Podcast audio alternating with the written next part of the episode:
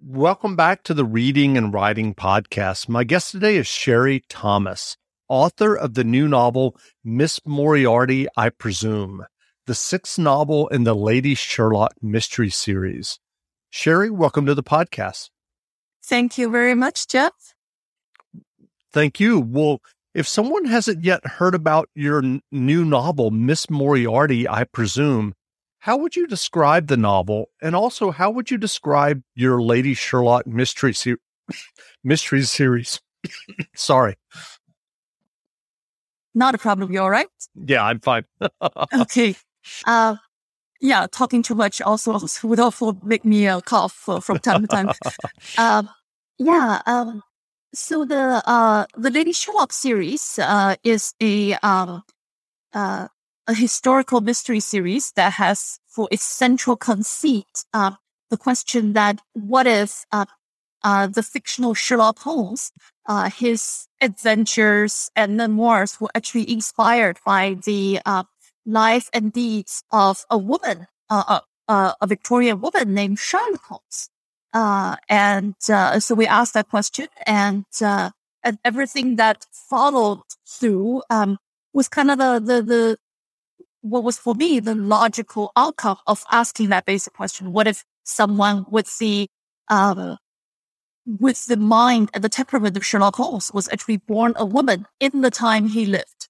Uh, and uh, and uh, and we've had uh, um, five books, and uh, book six has just come out. And uh, it, I don't know much about any story or series going into the writing of it. Kind of like I discovered as I write it. But one thing I did want to know uh, was that I didn't want to uh, get rid of my Moriarty too early.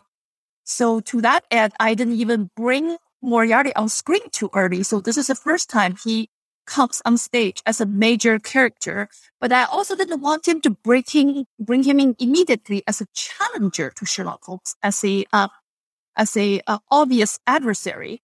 Uh, he, the, the entire, the entire series has taken, uh, place against the backdrop, uh, of the shadowy Moriarty and his organization. But, um, but I didn't want the empathy to be too open and uh, so, so I thought, oh, it'll be fun if he actually came as a potential client, someone who, you know, like anyone else comes to, sh- um, comes to uh, Sherlock Holmes, aka Charlotte Holmes, um, uh, looking for looking for help.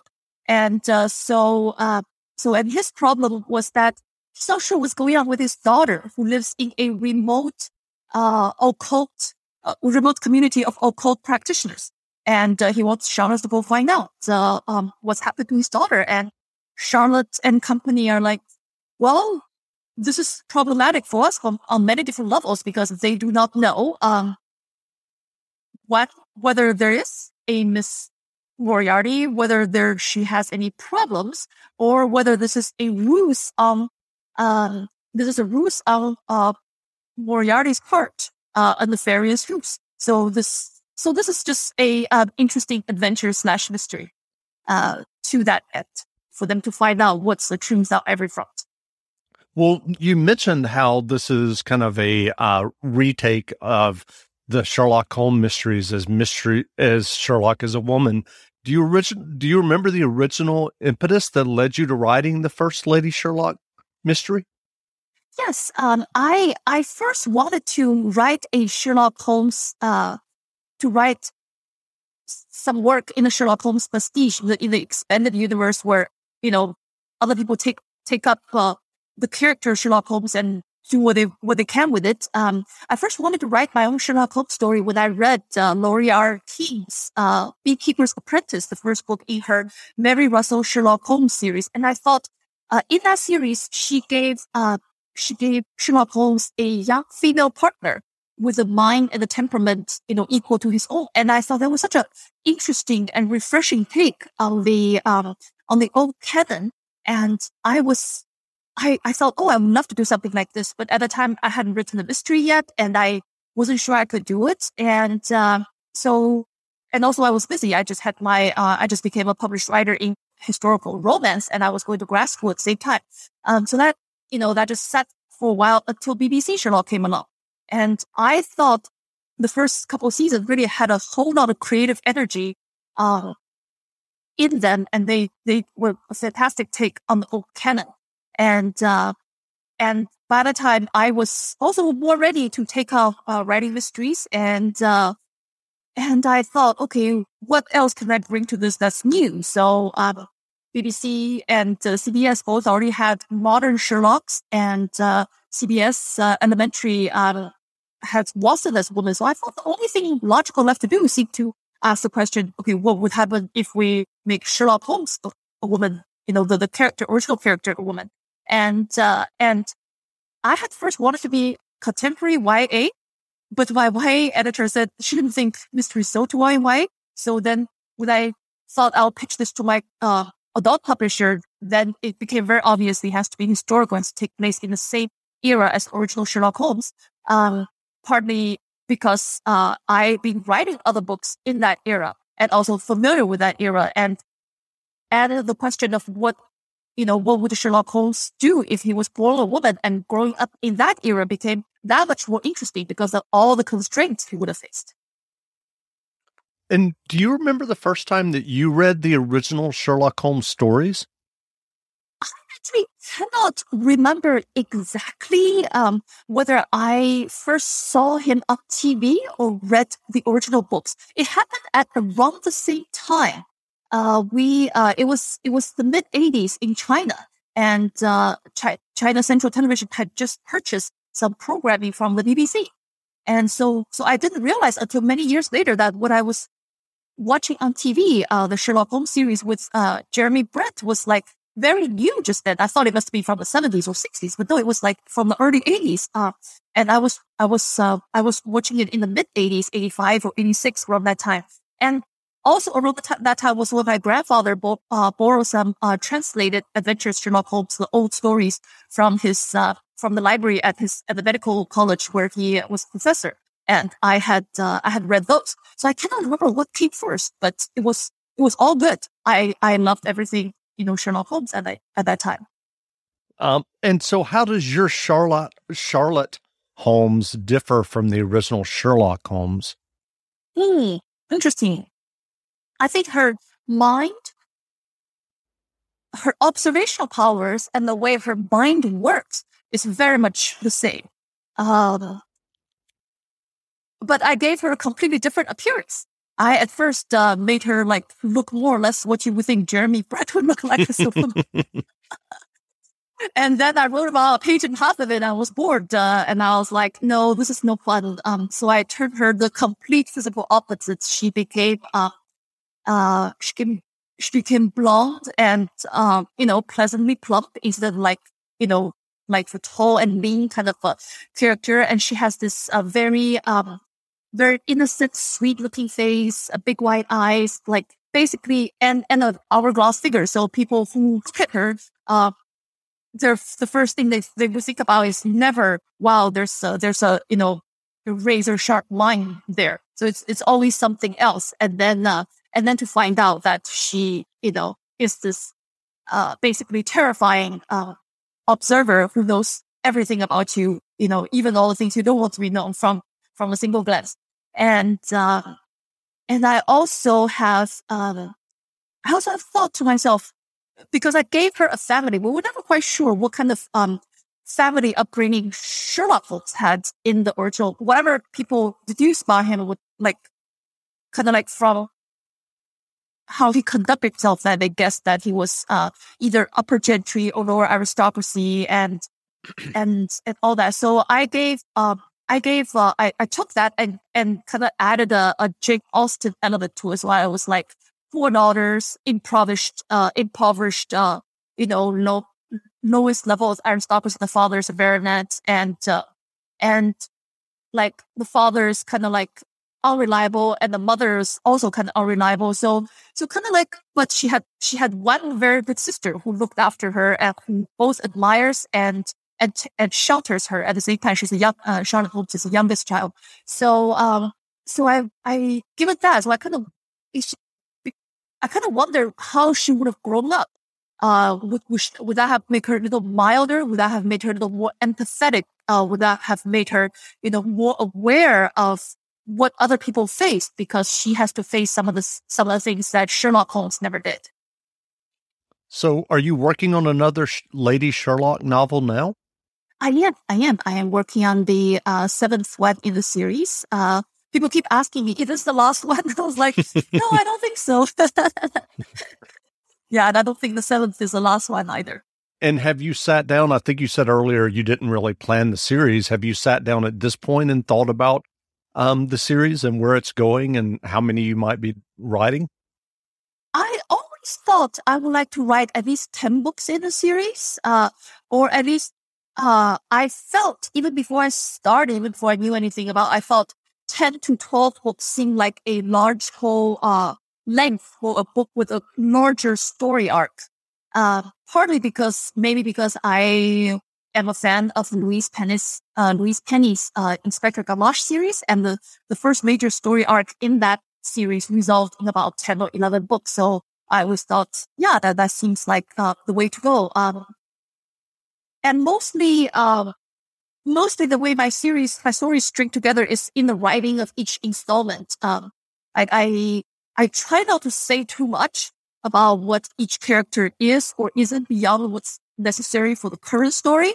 And so that as each story add up, we can discover more about their past and more about uh, what could be happening to them now. Uh, so it's it's really built brick by brick. Uh, but I have a general feeling of what should be there and what doesn't need to be there. So it's kind of yes, the yeah, we're driving in the dark, but we have GPS. so, so you talked about growing up in China and reading the original Sherlock Holmes stories in Chinese. I'm curious, what was your initial writing journey that led you to writing and getting your first novel published? Because obviously you're writing in English and you're being published by American publishers. Can you tell us a little bit about yourself and what led you to writing?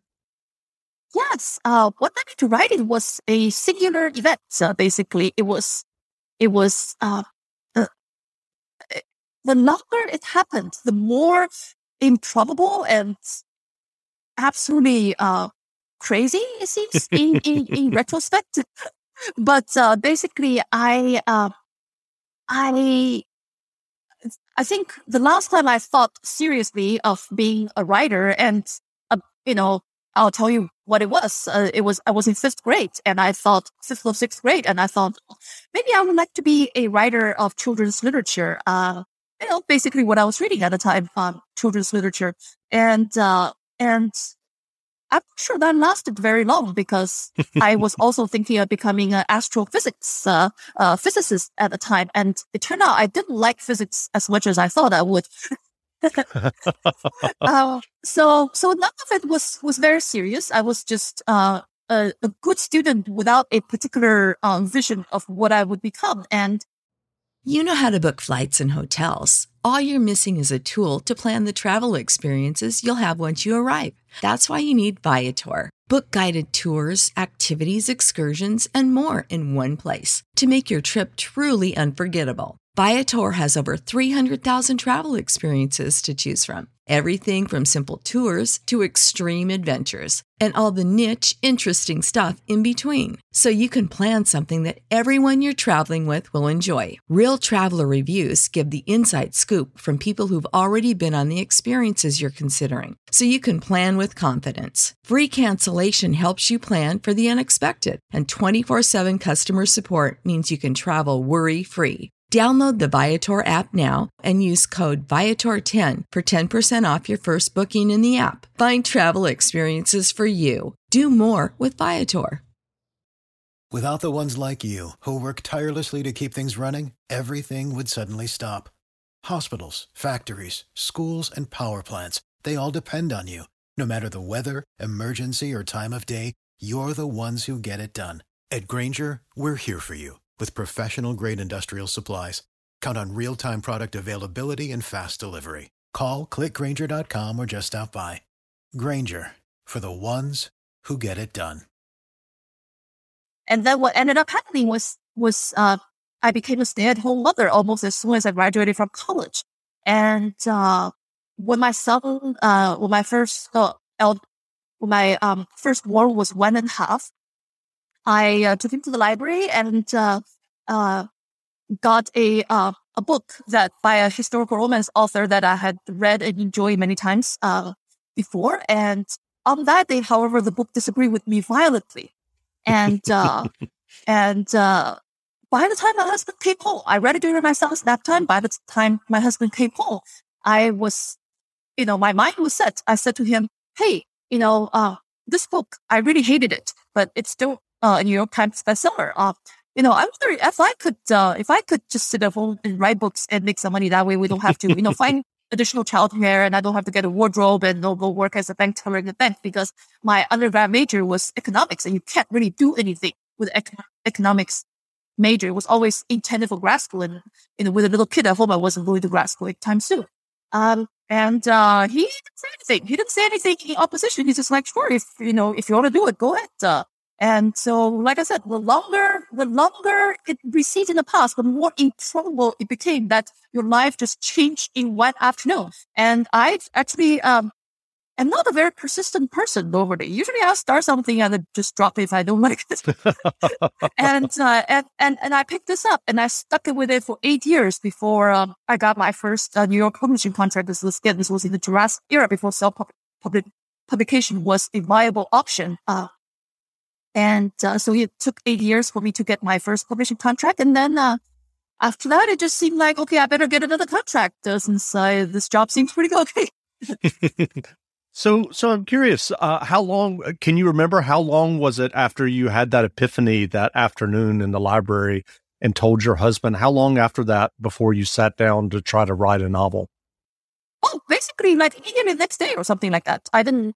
Uh, or maybe not necessarily immediately the next day, but immediately I started researching. I started uh, because I was going to write historical romance. I thought that was that was I, I, read so many of them in my adolescence. I thought you know that was what I best, best suited to writing, and I was right uh, in that in that regard. Uh, at least I knew enough uh, to to write a proper one. Uh, uh, but again, it took me eight years to learn uh to teach myself how to write a story that would that would get published. And even when I did get published, it was because I, I was lucky enough to figure out how to revise one particular book. Not because I actually learned how to write, write romance per se. Like I had great trouble with the subsequent three books, uh, uh, that my editor basically had to like, you know, just say, no, you, you can't do this. You have to do this. And it was only after that, I think I finally got, you know, a, a proper understanding of story structure uh, even though at the time I may not have even known to call it or to finally get an idea. Okay, so this much change happened, this kind of dramatic change, you know, not just like not just like take one issue and keep going with it. You know, the substance of the story has to change, the conflict has to escalate, all that good stuff. And so I'm curious about that eight year period. What what were you um what were you learning during that period and and what kept you going? I mean, you said that normally you uh if you pursue something and you're not, you know, if, if you don't like it, you just drop it. Uh, what, what kept you going? Because that's that's kind of a amazing thing to suddenly just announce one day or, or decide, I wow, know, I could I, I, I, could write better than this this novelist that I've read before, who's on the New York Times bestseller list. And then you spend eight years. What were you do, doing during that time in terms of teaching yourself? Uh, well, one thing was that I had another child also during that time. So I, I was also busy raising children and I was um, mostly writing in my uh, spare time, uh, such as it could be scraped when you were a stay at home mother with young children. Um, and, uh, and, and I guess I must have been really having fun writing those stories because otherwise, why would I persist, right? Uh, uh, it's been so long that I'm a published writer and writing is a job and you, is something you need to do. You have sometimes have to push yourself through. Uh, I don't think I had any of that. Um, really, in a way, ignorance was a bliss. I didn't know like there was flaws in my story structure. I didn't know there was things I could have done much, much better. I just like, I just sat up and came up with words and, and well, I called it a day and, and it was good and I enjoyed myself and I wanted to keep doing it. So, uh, so it was, uh, when I, when I told my husband I wanted to do it was because I wanted to make some money. But then I decided I want to make money doing this. And then I kind of fell in love with, with writing stories. Um, So I always said that this is kind of like, you know, the, the historical romance trope, the arranged, the arranged marriage, you know, you fall in love later. so what writing advice would you offer for those who are working on their own stories and novels, given what you just told us about that eight year journey? And now, um, and as you mentioned, the, the feedback that you got on your, um, your next four novels from your editor, uh, given the the time that you're at now with having the successful mystery series as well as historical romances that you have had published, what writing advice would you offer? Uh, it's hard to say because writing advice, uh, how people write is such a individual thing. Uh, how people not only write, how they work, how they um, storm, uh, how they uh, structure their working life for for creators. It's such a individual thing. Uh, so uh, and, and, and, and someone like me, if I have trouble writing, I go read. Uh, whereas other people, uh, if they, they do not read other people's, uh, uh, fictional output when they are drafting. Um, so it's, it's really hard to, to give like generic advice. Um, sure. So, so I would just, I, I'm just going to have to say what worked well for me uh, what worked, what worked, what worked well for me has been to, um, one, to finally learn story structure because, because my strength was in conflict and not plotting. So when I finally figure out, uh, you know, how the plot needed to move in combination with conflict, that's when, uh, it became much easier. That's when I no longer needed to throw away whole drafts of novels and start from scratch. Um, and another is for people to basically um, become confident in themselves. Um, I feel like a lot of times writers suffer simply because they're not confident in their own process. Uh, my process is messy, but I'm okay with it. Um, and like it is what it is. I do not have story vision to know what it is from the beginning, everything from the beginning. So I have to write, you know, several exploratory drafts to reach the end. And then I have to bulk this draft up. And that's just my process. It's, uh, it's not good, but it works. And I, I don't angst about it. I think a lot of times people angst over their process because they want to have somebody else's process. They want to write better. They want to write with less struggle. Uh, whereas, you know, if, if they just use their process and they just go through the same speed and struggle, they could at least come up with like regular output. Uh, I don't have to relearn whole processes at the same time. Um, so yeah, um, just those two. And of course, I always tell people to read as much uh, of the best stuff in their genre as they can, because even if you're not going to ever write like that, you at least um, uh, have somewhere to aim, have a higher place to aim. Well, what novels have you read recently that you enjoyed? Um, I actually because um, the seventh Lady Sherlock book, uh, since since I since I don't know what's going to happen in each one, I only have a very general outline or premise or you know location. Sometimes uh, uh, when I start, so this one all I knew was for the next Lady Sherlock, not this one coming out, but I'm working on now. I just know I wanted to take place on a steamer or like a steamship of some kind, uh, a yacht or a steamship of some kind, and uh, and that is it. like not a terribly good way to start because you know except except for for your for your setting you don't know anything else. So i wrote a 20000 30000 word draft and realized uh there's so many things i want to change about what choices i'd made so it was time to stop. So then i went and read uh, agatha christie's uh a death on a Nile uh which is a story that takes place uh on a boat more or less. And uh and I was just, it's been a while since I read Agatha Christie. And I think the last few I've read of hers were like what she wrote in her old age, uh, left behind for to discuss, to, to publish posthumously. So, so to go back to Agatha Christie at her prime, it's like, wow, what a joke. Uh, it was, she was so good at what she did. Everything was so economic. Um, you know, all the threads were woven together so beautifully. And uh, so it's, it's, I enjoyed it a lot. And so now I, you know, have something to aim for in terms of writing my own, uh, my own uh, story on a boat. So. Well, Well, you mentioned that you wrote historical romances and now you've written, you're working on the seventh novel in this mystery series, which is a historical mystery series, uh, given that it's set during the, the original time of Sherlock Holmes. I'm curious, have you thought ahead in terms of um, ideas for contemporary mysteries or, or thrillers? Uh, Sure. Um, I have, I, I. Not that there's anything I, wrong with uh, historical not, mysteries. Not, not there's anything wrong with it. See, the, the one, one main thing I love about historical, um, uh, writing in the historical, writing uh, mysteries in the historical era is that I don't have to know any modern day crime detection technology. True. I don't have to know, I don't have to know how, uh, how, uh, police departments actually work. I don't have to know uh, anything about cell phones and cell phone tracking. I don't have to. I don't have to know anything, and I don't have to come up with an environment where I artificially take all this.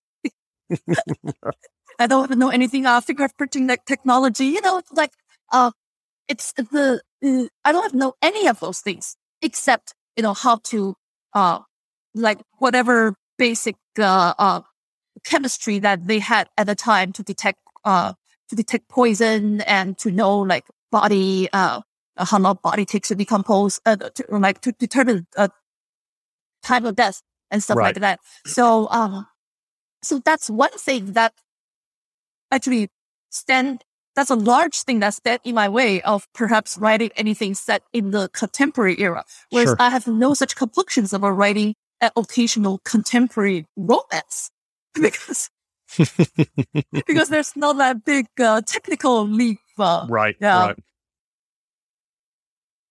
Well, where can people find you online if they'd like to learn more about you and your novels? Um, they can find me. Uh, my website is sherrythomas.com. My uh, Facebook is author Sherry Thomas.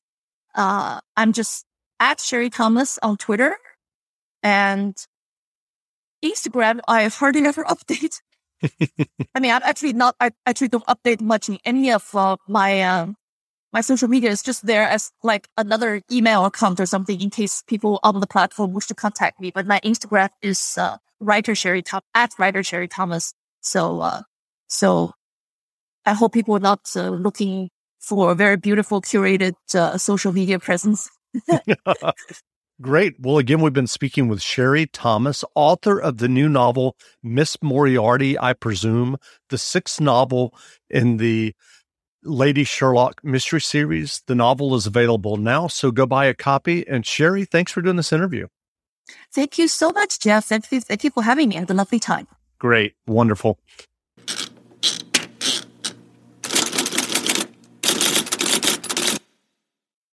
Without the ones like you, who work tirelessly to keep things running, everything would suddenly stop. Hospitals, factories, schools, and power plants, they all depend on you. No matter the weather, emergency, or time of day, you're the ones who get it done. At Grainger, we're here for you with professional grade industrial supplies. Count on real time product availability and fast delivery. Call clickgrainger.com or just stop by. Grainger for the ones who get it done.